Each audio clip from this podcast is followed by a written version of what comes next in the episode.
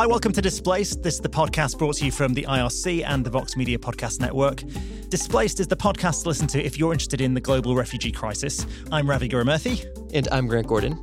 We are excited today to bring you an episode that we live taped at Devex 2018. DevEx is a event that brings together development experts, practitioners, and policymakers to talk about development and how to improve it. We talked to Kanika Bal, who's the chief executive of Evidence Action. And Evidence Action is the organisation that I look to for inspiration about how to bring ideas to scale, to take ideas from the testbed to actual live action on the ground. Evidence Action is a truly inspiring organization that at the Airbel Center where Ravi and I work, we look to to think about how we identify new ideas and take them to scale to shape people's lives.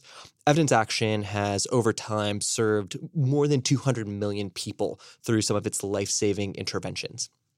And when I think about our day jobs, it involves designing new interventions, testing them rigorously, and then scaling them. That is exactly what Evidence Action does. And in the first question that I posed to Kanika, I ask her, how does she actually get the ideas in the first place? And how does she do this thing called prototyping, which is the idea of um, instead of implementing something at a large scale immediately, doing it as fast and as small as possible. Here's that conversation from Devex World.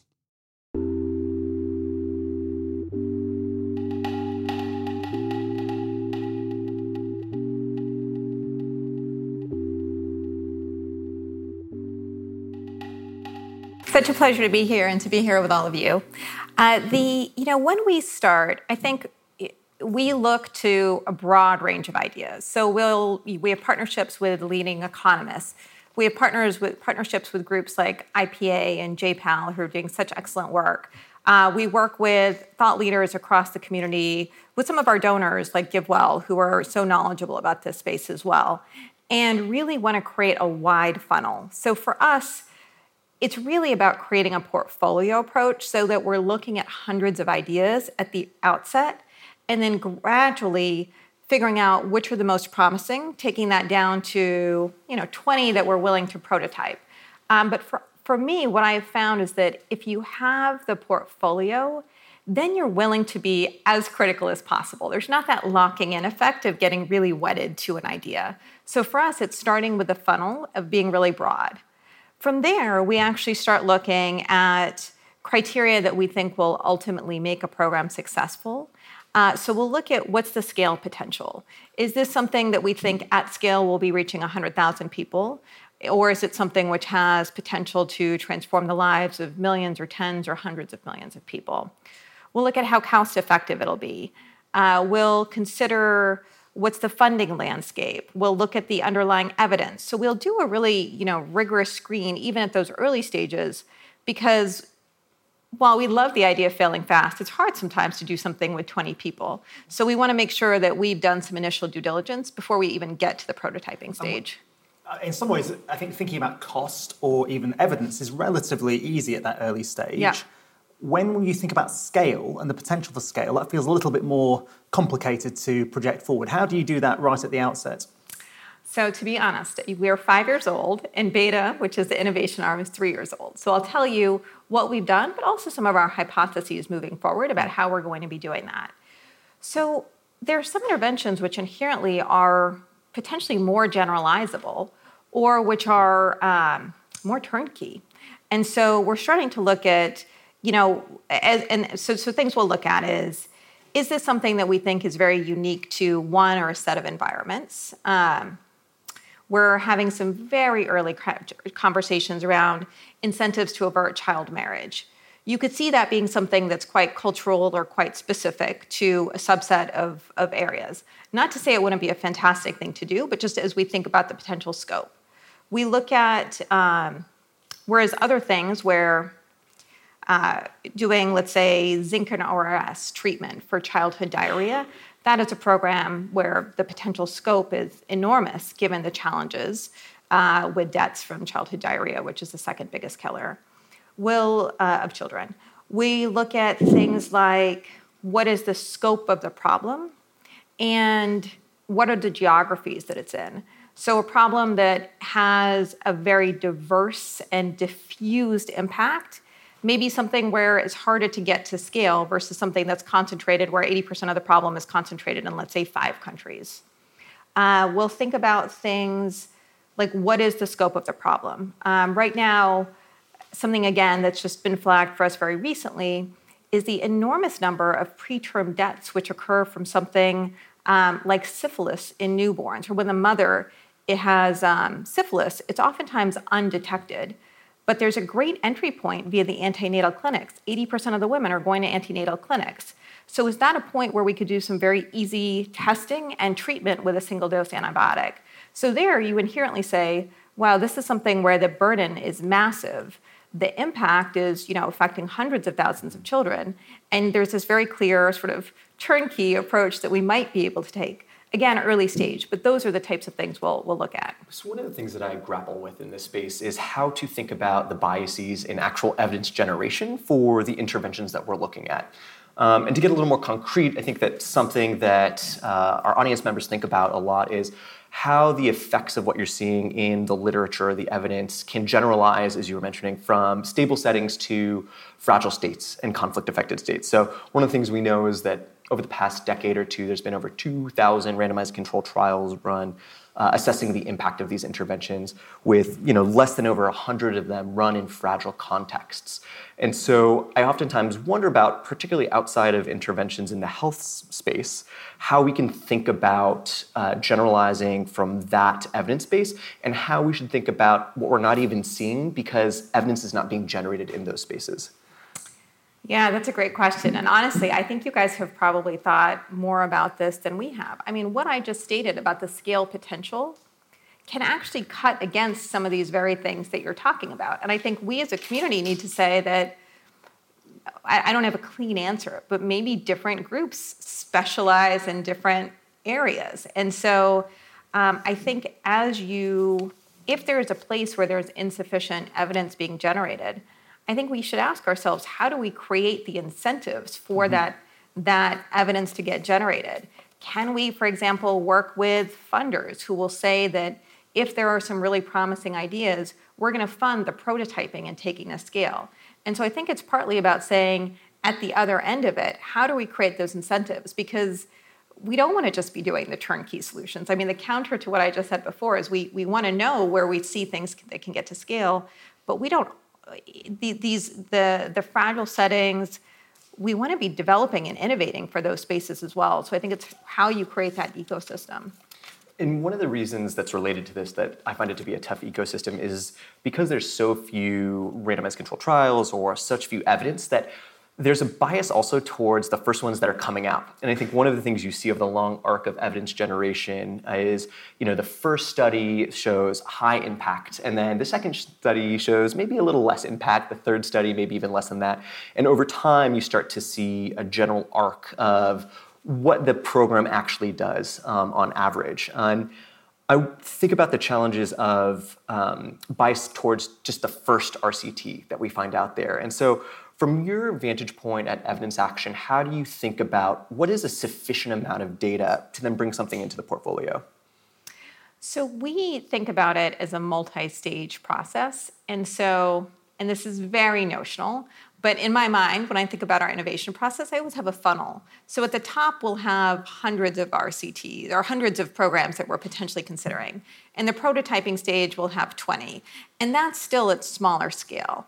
I assume that in the next phase, again, very notional, we may have five that sort of graduate, with one or two actually becoming large scale flagship programs. And so I think two answers to that. One is we assume there will be natural attrition, that the first study can be promising, but as you grow it, maybe the effects don't hold. Um, maybe it just worked really well in a certain setting due to a certain set of circumstances. So we, we bank on that attrition. And I think the second thing is also to part, part of what we try to bring, and it sounds like you certainly try to bring as well, is is the understanding of how you take something and have that impact that held at smaller scale and get creative so it continues to hold as you scale, which then moves purely from an, an evidence into a implementation question. To give you an example, one of the programs, uh, there, there's a very rich evidence base with Pratham and others around teaching at the right level. That if you get students and teach them at the correct level, at the, the right level that they're at, it can lead to improved educational outcomes. The question is, how do you do that in a cost effective way? And because that requires volunteers or requires teachers to actually do that. So and, and, motivated volunteers at that because maybe you can find 100 motivated volunteers in a country but can you find you know 1500 motivated volunteers? So there we've tried to bring innovation to that question. So a big challenge that countries are facing in addition to the educational challenges is youth unemployment. And so we're trying to actually harness that to help create a solution for the teaching at the right level. And so in kenya we've partnered with the Kenyan government's G United National Youth Service Program. They're providing the volunteers. The government is actually funding a large proportion of the program, and those are being deployed to actually do this teaching at the right level approach called Winning Start. That provides soft skills for the youth volunteers, it provides an employment history which can help get them employed, and it's harnessed enormous political will for the program overall what that's doing is allowing us to do it a cost effective way. But the innovation is actually around how do you have those effects hold at scale? So it's that creativity. So the, the funneling process that you talked about with 20 ideas at the top and um, you know, fewer that you prototype and then even fewer that you rigorously test and then scale. Um, we've talked before about failure in this process and yeah. how do we uh, encourage, celebrate failure while recognizing that failure when it comes to providing drugs to individuals to do with health could have a catastrophic effect, for instance, um, and might be unethical to, to test. So, how do you handle failure in this whole process? And are there any good examples of uh, learning from failure? Yeah, absolutely. So, I think I think a lot about incentives. For me, it's actually a big question is to get to failure, you have to you have to align incentives to allow for failure. So, how do you do that? I, I have found that um, there are certain mechanisms you can put in place that actually allow your yourself, your team, your partners to, if not embrace failure, we certainly try to embrace failure. We find it's oftentimes, you know, it's it's challenging, but to I mean, lots of people who embrace failure in the abstract. Yes, exactly. That's exactly right. So, what mechanisms do we put in place to align for failure? One is the portfolio approach. If you if you have two things you're evaluating, it is really hard to let one or two of those go. If you have 10 or 15, that's very helpful. Two, we've created, um, and I'll talk about a specific example uh, where we did this, but we created a pre policy plan where we basically worked with our partners um, in Botswana with a program that I'll speak about in a moment, moment to say, this is what failure, or this is what will be results which we don't want to move forward with are a priority. And then here are other sets that we will consider that, you know, successes. Because what happens is that way, even you're in your own team, you don't end up moving the goalpost to say, well, this was close enough to what we thought was success. So getting that agreement, a simple framework was really, I think, has been really critical for us. Third is you do need to align your incentives with your investors. Donors are, you know, they exert influence, as, as in all things where um, there's funding involved. And so we are really looking actively for angel investors, those who say that we can go to our board and, and say that three out of the four programs that we supported evidence action for haven't moved forward, mm-hmm. or that four out of four haven't, but here's what we've learned. So those are, I would say, sort of at the macro level, some of the things that we do to allow for failure. The thing that we're starting to institute uh, at Airbel for our programs is exactly on that second oh, one, where before every program that we launch, we do a survey of any of the staff involved, asking them, what do you think the impact would be of this, and what would be a failure or success? So at the end of the day, we're able to all collectively come together and compare what we actually see with what our expectations were as a way to essentially stage gate ourselves. And I feel like it's a fantastic process in part because it you know doesn't allow you to move the goalposts as you said but also because it starts to move people to a mindset where they're just actually thinking about what failure actually looks like outside of you know the operational challenges the supply chain challenges the motivation challenges and really looking at impact in a, in a meaningful way. It also i feel gets people to think creatively about what are we actually going for? When you look at a lot of the evidence and a lot of it's you know not you know not as fantastic as we'd like it to be particularly in fragile states as we were mentioning it's hard to quantify a lot of the things that we're looking for and hard to benchmark them, right? So, how many jobs should we get people? How many lives should we save? Um, it's not always really obvious, and, and articulating this helps. Um, I want to switch us over to scale um, because this is a huge, huge part.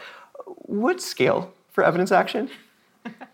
well, so we're, we're reaching 280 million people today with deworming medications, clean water, our program No Lean Season with, with um, uh, subsidies for seasonal migration, or soft loans for seasonal migration. So for us, it's at least millions of people reached. Um, in some programs, it's tens or hundreds of millions.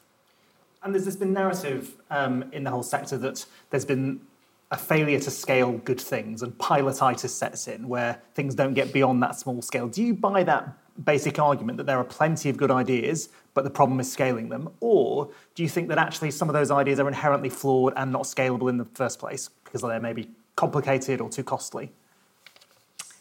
I think it's both, right? Uh, which is a bit of a, but but I, I see the challenge with both. I mean, I think with beta, um, part of what we're trying to do is as we're evaluating the ideas at the early stages, trying to get a sense of do we ultimately see that there will be a platform to scale.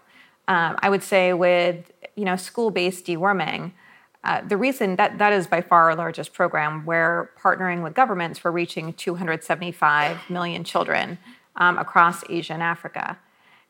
The, the, the sort of the the seeds of that scale were in the initial idea itself because there was you know evidence that deworming improved the livelihoods uh, over time of the children who received it and improved educational outcomes. But the, the, the innovation was really saying, how do we deliver it? And delivering it via schools, uh, because it's a quite broad based um, intervention. And so that was really, I think, the innovation which allowed us to take it to scale. And so I think that was in the seeds of the idea itself, if that because makes you sense. Were, you were focused not on inventing a new way of achieving a, a given end, you were thinking about how you test that in a school context. So I think the analogy I use is we know that cash works, we know that immunization works, we don't need to necessarily invent new vaccines. Right. We just need to think about how do you get that to the most uh, fragile contexts to the last mile. Exactly. So are, are, a lot of your is a lot of your work focused on the delivery system, if you like, rather than the, the new products and services?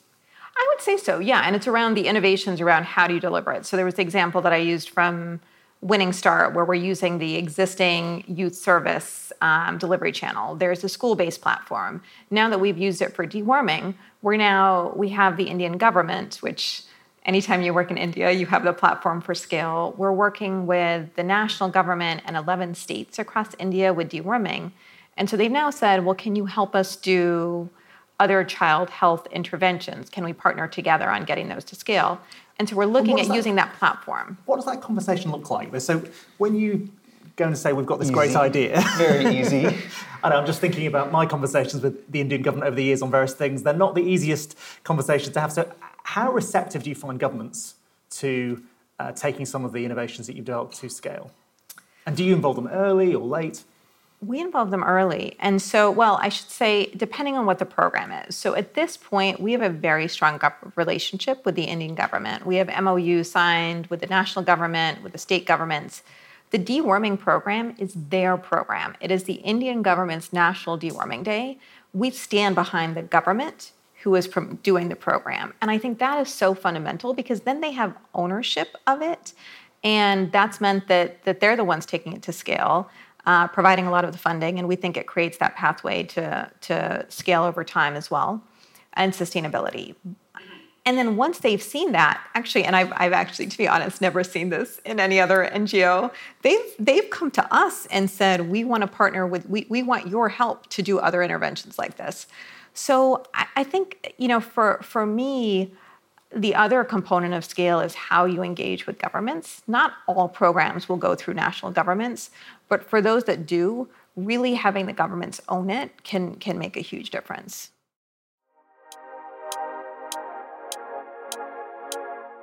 Hiring is a challenge, but there's one place you can go where hiring is simple, fast, and smart. A place where growing businesses connect to qualified candidates. That place is ZipRecruiter. ZipRecruiter.com slash displaced. ZipRecruiter sends your job to over 100 of the web's leading job boards. But they don't stop there. With their powerful matching technology, ZipRecruiter scans thousands of resumes to find people with the right experience and invite them to apply to your job. As applications come in, ZipRecruiter analyzes each one and spotlights the top candidates so you never miss a great match. ZipRecruiter is so effective that 80% of employers who post on ZipRecruiter get a quality candidate through the site within the first day. With results like that, it's no wonder ZipRecruiter is the highest rated hiring site in America. And right now, our listeners can try ZipRecruiter for free at this exclusive web address, ziprecruiter.com slash displaced. That's ziprecruiter.com slash D I S P L A C E D. ziprecruiter.com slash displaced. ZipRecruiter, the smartest way to hire. I'd love to hear your reflections on what you think some of the alternative non state routes to scale are. And in particular, for those of us working on fragile states, mm-hmm. we know that by 2050, half the world's poor are actually going to be in fragile or conflicted states where states don't necessarily have the capacity or capabilities to actually be the scaling partner, or it may be more challenging to work with them. I, mean, I think that this is top of mind for institutions moving into this area like the World Bank. Um, and so when you look at kind of the future and uh, think about the fact that there may not necessarily be that route, how do you think about what we what we should find promising and what we should be investing in now? And that's particularly important for displaced populations because if you're thinking about refugees that fled over the border, often um, a very capable state exists in Jordan or Lebanon, but they don't necessarily have the will to help those refugees because they don't want to make a welcoming environment. Or if you're talking about people fleeing internally, then within a civil war, that government is often uh, lacking the will or the capacity to help, or they may be part of the actual problem itself. So we're really thinking about routes to scale when you haven't necessarily got that state as the partner. Yeah, no, that's a great question. So, you know, I think then it just leads to the need to be creative, right? We know that I think there are sort of preferred alternatives for for scale, um, but but I think in the and I think that'll very much depend. But with, with one of our programs, No Lean Season, we partner very closely with. Can you tell us what No Lean Season is? Oh, I'm sorry. Yeah, yeah. Yes, of course. So No Lean Season, is, so so in a lot of areas, for example, in in Bangladesh or Indonesia, you have the problem of seasonal poverty. So after the harvest, there's oftentimes a lean period where there are very few jobs for agricultural families. Um, caloric intake drops down dramatically. Uh, typically, families will go down to two meals a day, primarily rice based. And there had been a number of interventions to figure out how to bring jobs to those areas, and um, but there hadn't been uh, a lot of traction. So Mushfiq Mobarak, who's um, uh, a Yale economist who grew up in Bangladesh, was very aware of this challenge. It's called the, the monga season in the region.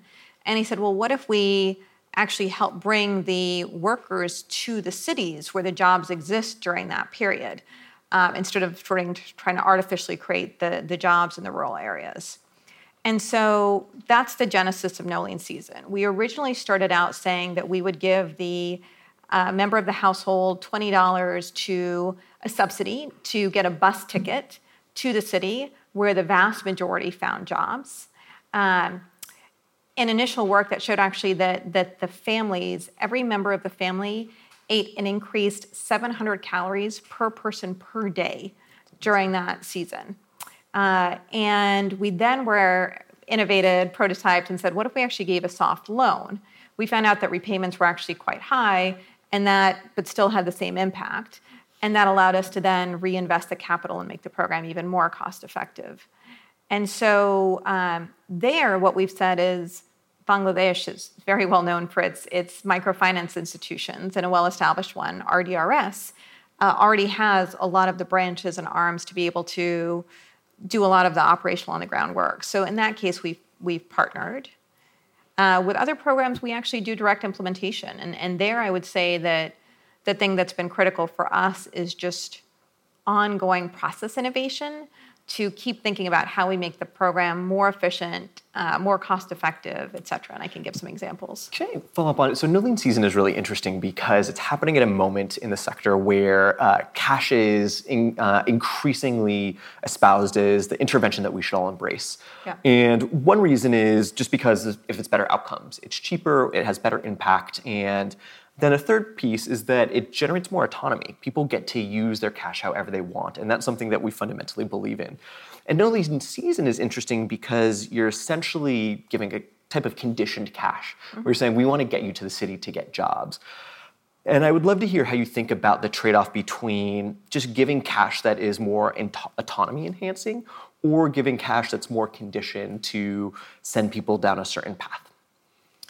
Yeah, it's a great question. I mean, I would say that what you're doing is creating an incentive. And, and, the way I think about this, and it's not at all scientific, is that I have a lot of inertia to do things that I know are good for me. Um, we all go do. out, yeah, yeah. right? Whether that's going out and getting like a healthy meal. I think there was work out of uh, maybe it was out of Stanford that showed that if you give doctors in that area um, housekeeping vouchers. It actually improves their overall happiness and outcomes, even though they clearly have the cash to go out and do it, but but they don't, right? And so um, I think that you know behavioral nudges, creating incentives for people to uh, do things can be a useful tool. In terms of just the, the cold hard numbers, the uh, you know no lean season is estimated to be about as five times as cost effective as just giving cash. So I think that there are there's you know certainly fantastic. I think the unconditional cash transfers um, have a really important place with things. I think there's also room for for conditional cash transfers. I don't know how you think about that. Well, it gets you to a very difficult question about paternalism. Yeah, it does. The extent to which you yeah. are prepared to intervene and manipulate yeah. Uh, yeah. individuals to try and achieve better outcomes. Um, I don't have a very good answer to that. that ethical dilemma. I'm, I'm gonna, I'm gonna, if I'm reading the question. well, the challenge. So I find this conversation happens frequently, where you know economists are oftentimes leading the debate on cash, and they're like, yeah. "Well, this is both autonomy enhancing, and this is what you want people to do." And then you have, or it's autonomy enhancing, and that itself is a normative outcome. And then you end up in a world where you're comparing normative outcomes to empirical outcomes, which are really hard to do, right? Like, how do you think about rights versus, well, yeah. you know, kind of additional caloric intake? And it's kind of where the conversation stops. Yeah. Um, and so, if anybody's trying to counter cash in their institution, make the normative argument. I mean, the, the, sort of Richard Thaler argument, he, he refers to it as libertarian paternalism, i.e., um, you are nudging people in a particular direction, but you are allowing them the choice to do something different if they so yeah, choose, right. and you're potentially pushing them in a direction where they um, already want to go. So if I make a, a prior decision that I want to give up smoking, and someone helps me to do that, then that feels acceptable. What doesn't feel as acceptable is if I'm being tricked into do something I never even expressly wanted to do, like save for a pension, for instance. Mm-hmm. Um, but just want to switch to a different question, which is about another dimension to scale, which um, I think is difficult, is when you take a small program up to uh, suddenly reach hundreds of thousands or millions of people, it changes the whole nature of that program, and there are sometimes unintended consequences. So, one example would be that if you educate children and they uh, earn more in the labour market, that might work in a small scale. But if you suddenly educate the whole population, then you've got a, an abundance of people who now have those skills, and therefore the wage premium goes down. And economists talk about general equilibrium effects. And I'm interested in No Lean Season. If you go back to that program, what are the potential unintended consequences or general equilibrium effects from that? And are you trying to measure that and work out um, whether there, there is a course correction needed? Yeah, absolutely. So that's as we think of the funnel, those are exactly the types of questions that we're looking at. So when No Lean Season, you know, we said, okay, well, this program, again, looking back at the original studies, seems to have all these great effects. What are the potential negative effects it could have? So just to throw out a few, one is that in the sub-Saharan African context, miners and other migrant workers are actually, you know, a, a key contributor to increased re- uh, rates of STDs, HIV/AIDS. Could we see health consequences? Uh, there were questions around. Uh, what are the impacts on the uh, source village wages when you have a number of, of individuals leaving? What's the impact on the destination city? Could you actually reach a saturation point whereby the wages in those areas fell because there are now so many rickshaw workers that you're displacing, for example, others who are having that job? So, those are exactly the types of questions we seek to measure as we increasingly go to scale. And what we found is that. Um, the, were issues around health really weren't very prominent. Um, we've we actually interestingly found that wages, if anything, went up in the source village. Uh, not entirely surprising. You're reducing the supply of laborers, and for the most part, um, although I think evidence is still being generated, the the workers are sufficiently dispersed that it doesn't seem to be having a, a, major impact on the, the wages at the destination. But those are exactly the types of questions that I think are so important to address through this process. One additional question that we grapple with at uh, Airbel and the IRC is how long we should let innovation processes kind of breathe for and um, and take before we kind of either graduate them or take them off the shelf. And uh, research has suggested that you know it takes an average of 17 years for evidence-based findings to then translate into uh, actual policy and practice, and the adoption rates are pretty low. And so, you know, one thing I think about is what are the expectations that we're setting ourselves up for in terms of when are we going to generate breakthroughs? How long is it going to take? And then what, do what does diffusion look like? And so when you think about your portfolio and your time horizons, what are your expectations for um, when programs are doing well and how long it takes? Yeah, that's a great question. So we're, we're still figuring that out ourselves. I mean, I would hope that well, I think it's going to be a spectrum, right? Something which is very unusual or groundbreaking in sort of mechanisms, I think could take longer because you're starting from the very early stages of, of evidence. There, I could see things. So, you know, some of, I think certainly no lean season. It was an earlier stage idea. Um, you know, that's been in beta three years. We're hopeful that we could graduate that in a few more years, one, two, three years. Um, and so, you know, I think it really depends. Um, but if I were to pin myself down to an answer, I would hope that, you know, in five years we could see something graduate. I, I don't know how you think about it at, at IRC. You should take a survey with all of your staff, I was articulating the time over so which you expect it to because I could hear like three different voices telling me a different number. I mean, my reflection is that Actually, 17 years sounds very optimistic to me. I know in the in the environmental and energy field, wow. you're talking about 30 year transitions yeah. when new infrastructure comes into place. The only way that's been dramatically accelerated is when government regulates and funds it in a very big way. Mm. And again, come back into our context where funding is fragmented, it's short term, uh, and you don't necessarily have governments to deliver things to to refugees. I think it's very very hard to get to the kind of scale that you've got to uh, as quickly as you have. Um, so I just want to ask you, with your portfolio now, you've got some fantastic programs that I think are uh, making a huge difference. What are the one or two ideas that are maybe just at the seed stage or interesting research papers that you think that could be our next deworming initiative or our next no lean season? Yeah, so there are some, there are a few different ones that, that I think are top of mind for me. One is the, our, our uh, we came out of Innovations for Poverty Action, IPA, and we're really excited about some work that has come out from IPA and some researchers in Zambia. so, as you as you know, stunting is a huge issue overseas. There's uh, 160 million children globally who are stunted in parts of sub-Saharan Africa. Stunting rates are as high as 40%. And what you want to do to avoid that stunting, which has a lifelong, you know, economic and education, some health impacts, is to get children properly nourished in that vital first two year period. And there's just been, I, I've worked on the nutrition side previously. Addressing that is just, it's such a complex political and regulatory and implementation challenge. Um, and IPA has done some exciting work, which shows that if you do something like put growth charts uh, in the households of families, where you show, you allow the parents to actually measure how the child is growing, are they on track, are they off? some aspirational uh, messaging, a child, you know, with a cap and gown, growing healthily. um, and some very basic food information, just that simple intervention can actually reduce stunting 22%.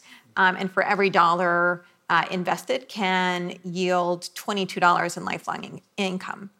So that's really exciting. We're now talking to them as, as well as the researchers about are there ways to partner to start prototyping this? So, can we try this in different parts of Zambia, for example? Because the original study was done in a place with 43% uh, levels of stunting, so high levels of stunting. Does it still apply in other settings?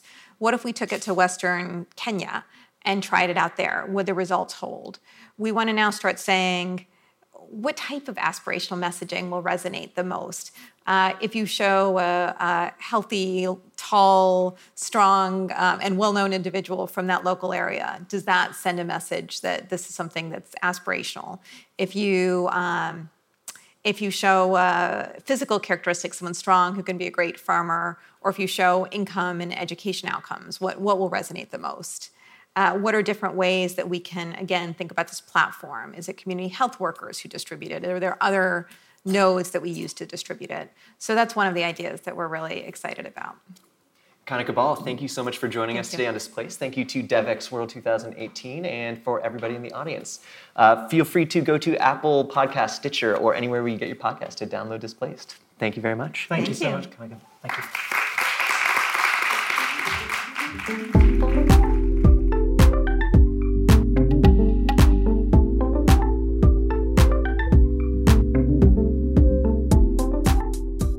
Thanks for listening. Our team at the IRC is Alex Bandea, Catherine Long, and Ben Moskowitz. And we are eternally grateful to our partners at Vox Media, associate producer Jelani Carter and engineer Jarrett Floyd. A special thanks to Sonia Herrero for helping out with this week's episode. Our senior producer is Gold Arthur, and she never endingly puts up with us, so a huge thank you to her, as well as Nishat Kurwa, who is the executive producer of audio at Vox Media. And we are eternally grateful to our listeners as well, not just for listening, but for some of you holding us to account. This is a serious show. We talk about mass atrocities, we talk about displacement, we talk about human rights violations, and last week we made an error. We mispronounced the name of the town Helena. We said Helena, but really it's Helena, Helena, Helena, Helena. Sorry, guys, we messed up. We will do better. But thank you for listening. Thank you for engaging. Thank you for holding us to account. We want to keep hearing from you. You know how to get in touch. Drop us a note at displaced at rescue.org. Thanks again, and we will see you next week when we will be sitting down with Jan Egeland. Jan has negotiated a number of incredibly important peace deals over the past 30, 40 years and is currently the Secretary General for the Norwegian Refugee Council.